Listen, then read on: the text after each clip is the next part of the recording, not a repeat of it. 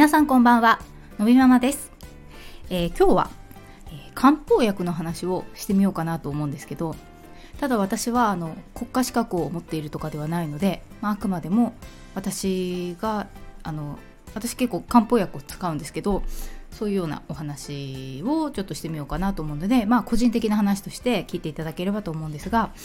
今週というか先週末先週末というかまあ土日ぐらいからちょっと私体調があまり良くなくて、あのー、まあ、全然熱があるとかじゃないんだけれどちょっとなんかね調子が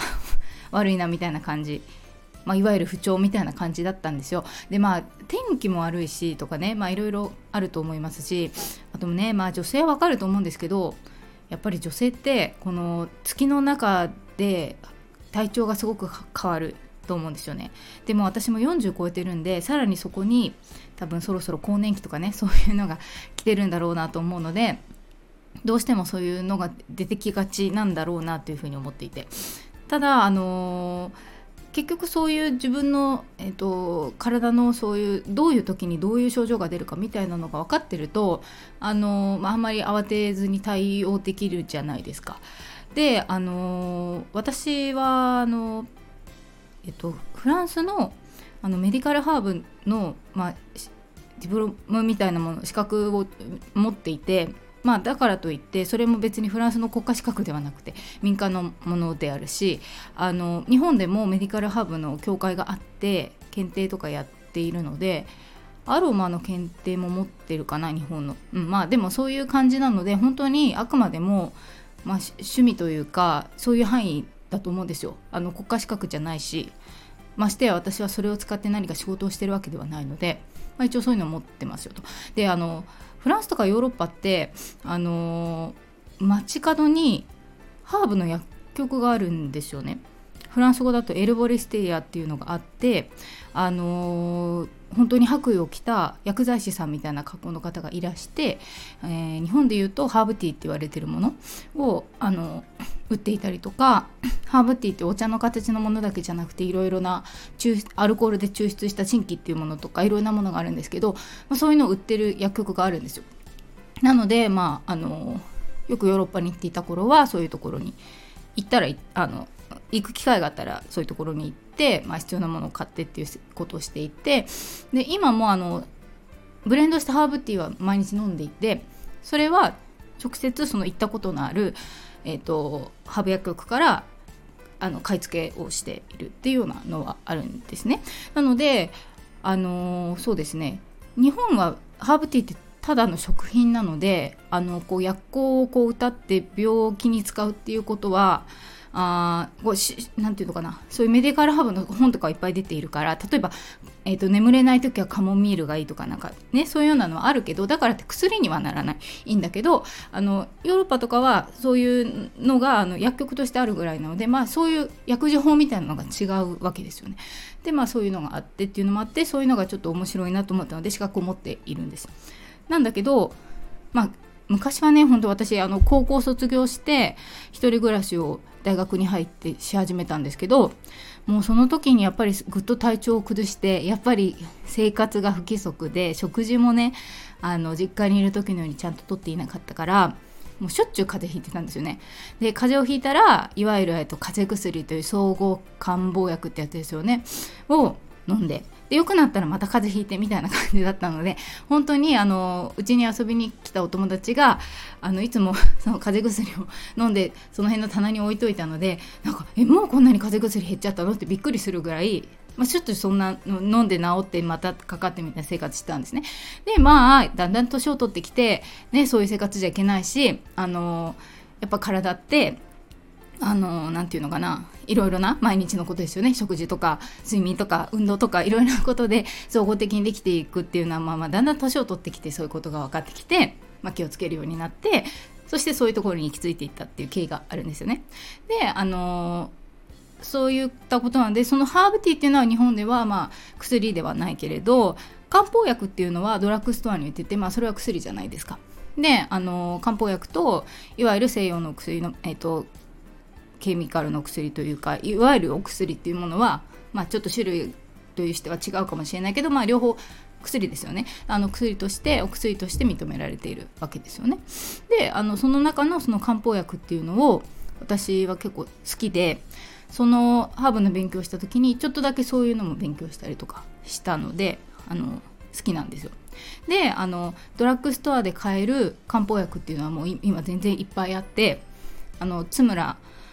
とかメーカーでいうとね津村とかあのクラシエとかから出てるんだけど津村の何番っていうと いろんなあのなもう1番から100とかもういっぱいあるんですよね。なんでそれぞれにいろいろな効能があってってなってるんだけどそういうのが結構私は好きで面白くてすごくそして効くんですよ本当に。えー、漢方薬って効くって思うかもしれないけどあのその何番何百番まであるぐらいだからまあ、種類がいっぱいあってだからこういう症状にはこれみたいなのが細かくなってるからすごくそういうのを少し分かるとあのー、細かくある意味細かいところに手が届くっていうふうに私は思っていてなのですごく重宝しているんですよ私。なので本当にもうどうしようもない、えー、抗生剤とか使わなければならない風邪をひくことは当然あるのでそういう時は当然ね抗生剤とか飲みますけどちょっと不調だなとかそういう時は結構自分で漢方薬を選んで飲んでまあそれほどごとにならずに済んでいるっていうような状態。でさらに、えーと、そのさっき言ったハーブティーはのび太くんも、えー、お茶を飲み始めた頃1歳とかですかねの時から、えーと麦茶の代わりにそのハーブティーを今も飲んでいる。であのずっと飲んでるので別に味とかは全然平気みたいで飲んでいる。そしてかかりつけの小児科がたまたま、えー、小児の漢方薬を処方してくれる病院だったんですよ。漢方薬だけじゃなくて必要に応じてさっき言ったように普通の薬もえー、処方してくれます。だから本当に必要に応じて出してくれるっていうお医者さん。あの今はこっちの薬ちゃんとした薬を飲んだ方が効きますっていう時はちゃんとそれを出してくれるし、えー、補助的なことで漢方薬を出してくれる時もあるんだけど子供は本当に効くと思う。漢方薬。なのでのび太くんも、うん、下痢とか鼻水も種類がありますよね。最初はサラサラしたのだけどだんだん、えー、緑色になってきたりとかそれによって段階によって処方してくれる漢方薬って違うんですよ。でそれによってすごく本当に変化が出たりとかするわけ。ですごく興味深くて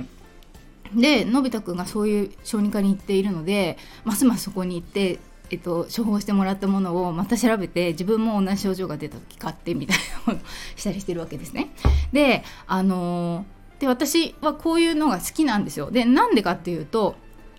あのまあ過去はねそういう感じで風邪をひいたらもう風邪薬を飲むっていうスタイルだったけどだんだん物事には理由があるっていう風に考えるようになってきたからだと思うんですよ。結局じゃあ頭が痛いってなってもなんで頭が痛いんだろうっていう風に考える。でもしかしたら昨日ちょっと食べ過ぎてとか理由は多分様々でいろいろな理由があるんですよ。なのでそういうのを知るのが楽しくて考えるのが私は結構楽しいから。なのであの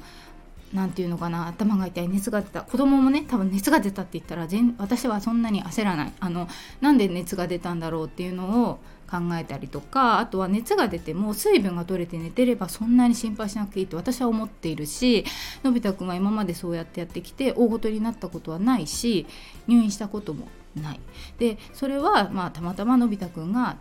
あの強いのかもしれない。でもダウン症のある子って体が弱いってやっぱ一般的には言われているから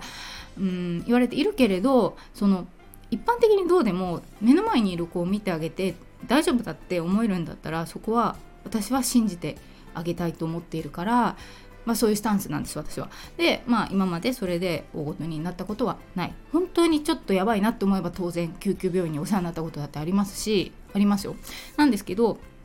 あのー、常にそのなんでだろうって考えたりとかすることってすごい大事だなと思っていてであのやっぱりね今いろいろ流行っているとすぐにそのやっぱ検査をするってなりますよね。で、まあ、検査は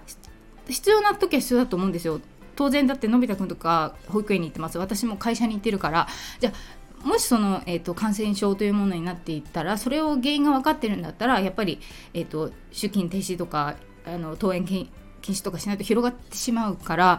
そういう意味でとあの必要なことだと思うんですけどそれをその 熱が出たらすぐに「ああ検査検査」ってなってもうんあんまり意味がないって私は思ってるんですよ。とりあえず熱が出たら、まあ、暖かくしてうちでゆっくりしてちょっと様子を見てでも病院には当然行った方がいいけれどあのーちょっと経過を見てでだってお休みしてるんだからその間でどっかに行ってるわけでもないのでで、まあ、行く前には必ずあの、ね、あの保育園に行ってるんだからそういう病院に行ってっていうことは言われているんだからそこは行きますけどそのすぐに熱が出たら焦るとかそういうふうにはしないようにはしてるんですよ。であのでそういうふうに考えられるようになったっていうのはやっぱり今まで自分が生活してきていろいろ自分の体の変化っていうのはあってでそういう中でいろいろなことをあ勉強したりする中で、まあ、物事には理由があるから同じ頭痛でもいろいろな理由があるんだとかそこに効くものはどういうものなんだとか、えっと、こういう時はちょっと急いで病院に行った方がいいと思うけど、まあ、この状態だったら大丈夫だなとかそういう判断っていうのをある程度自分でするっていうことをあのしてきたからかなというふうに思っていてでそれはやっぱり病気だけじゃなくてあらゆることについて多分考え私は多分同じでなんでこうなったんだろうで今まで話したことでも例えば、えー、のび太くんが、えー、歯を歯ぎしりしちゃうこととかも歯ぎしりって何で起こるんだろうみたいな感じであのそういうのを考えるのがちょっと面白いんですよそのメカニズムみたいな。いわゆるえーと発達がゆっくりな子に特徴として共通するものっていうのがやっぱりあるんだけどそれなんでそうなっちゃうんだろうみたいなまあもちろん答えが出てないことが大半なんですけどそういうふうにあのピンポイント目の前にあること問題だけを片付けようっていうよりその後ろにある背景みたいなものをこう潰していきたいというかそこを見ていきたいなっていうふうに思ってるんですね。でも、うん、多分こういう考え方をするのはなんか大事かなっていうふうに思っていてそうするとこうなんかあんまり目の前のことに焦らないというかなんか理由があるはずだっていうふうに考えてちょっと冷静になれるしあのすごくいいんじゃないかなというふうに私は思っています。でそんな感じの考えなのでこの漢方薬がすごい私は好きで あのもちろんあのちゃんと容量とかは当然守るんだけどあのそういう自分で今買えますからね薬局でね。薬局で買ったものを、まあのび太くんの先生が出したものとかの知識とかも得ながらこうやっていってなかなかいい感じにあのいってますよっていう感じですね。当然ガクッとね、えー、体調崩しちゃう時はあります。でそれが続いちゃった時とかも今年あったしまあねだから何してもダメな時はダメなんだけどあの、まあ、一応ねそんな感じで漢方薬は結構いいですよっていうのを 私は個人的に思ってますというお話をしてみました。ということで本日の放送はここまで最後まで聞いていただきありがとうございます。また次回お会いしましょう。さようなら。